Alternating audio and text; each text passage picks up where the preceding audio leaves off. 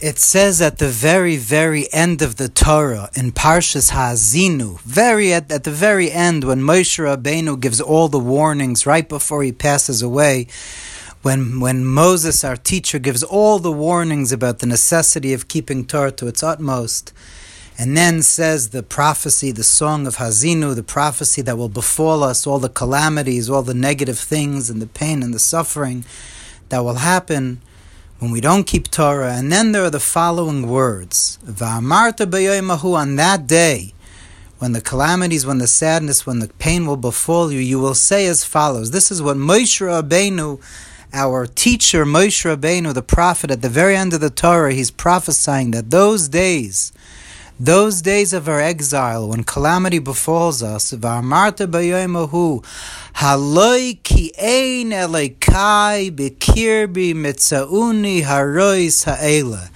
It's because my God is not within me, all these evils, all these bad things have befallen me. Al ki ein elekai b'kirbi.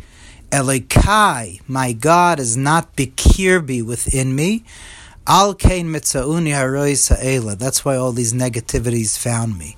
So, of course, the simple meaning is that through sin we cause siluk. Through sin we cause God to His presence to be removed, and that's what causes that calamity could befall. But the Mittler Rebbe. Reb Dov Ber very often brings from his father, but he brings the Mittler Rebbe brings it a lot in his Musaf Sfarim. The Mittler Rebbe says like this: why do we feel mitzoni sa'ela? Why are we able to feel that the negative negativity found us? Al ki'ein elekai bekir because I don't feel elokus within me. Al ki'ein elekai bekirbi. I don't feel God's light within me.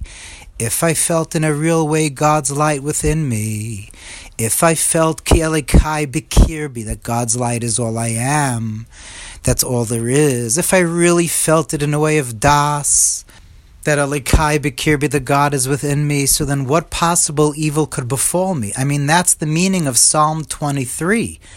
God is my shepherd, yea, though I walk through the valley of the shadow of the death, no matter how scary, no matter how painful, I shall fear nothing because God is with me. And if I don't, if I feel all this rois, it's ki'ena lekai bekirbi. I don't have godliness in me. I don't feel God's light as my breath. I don't really feel that God is all I am.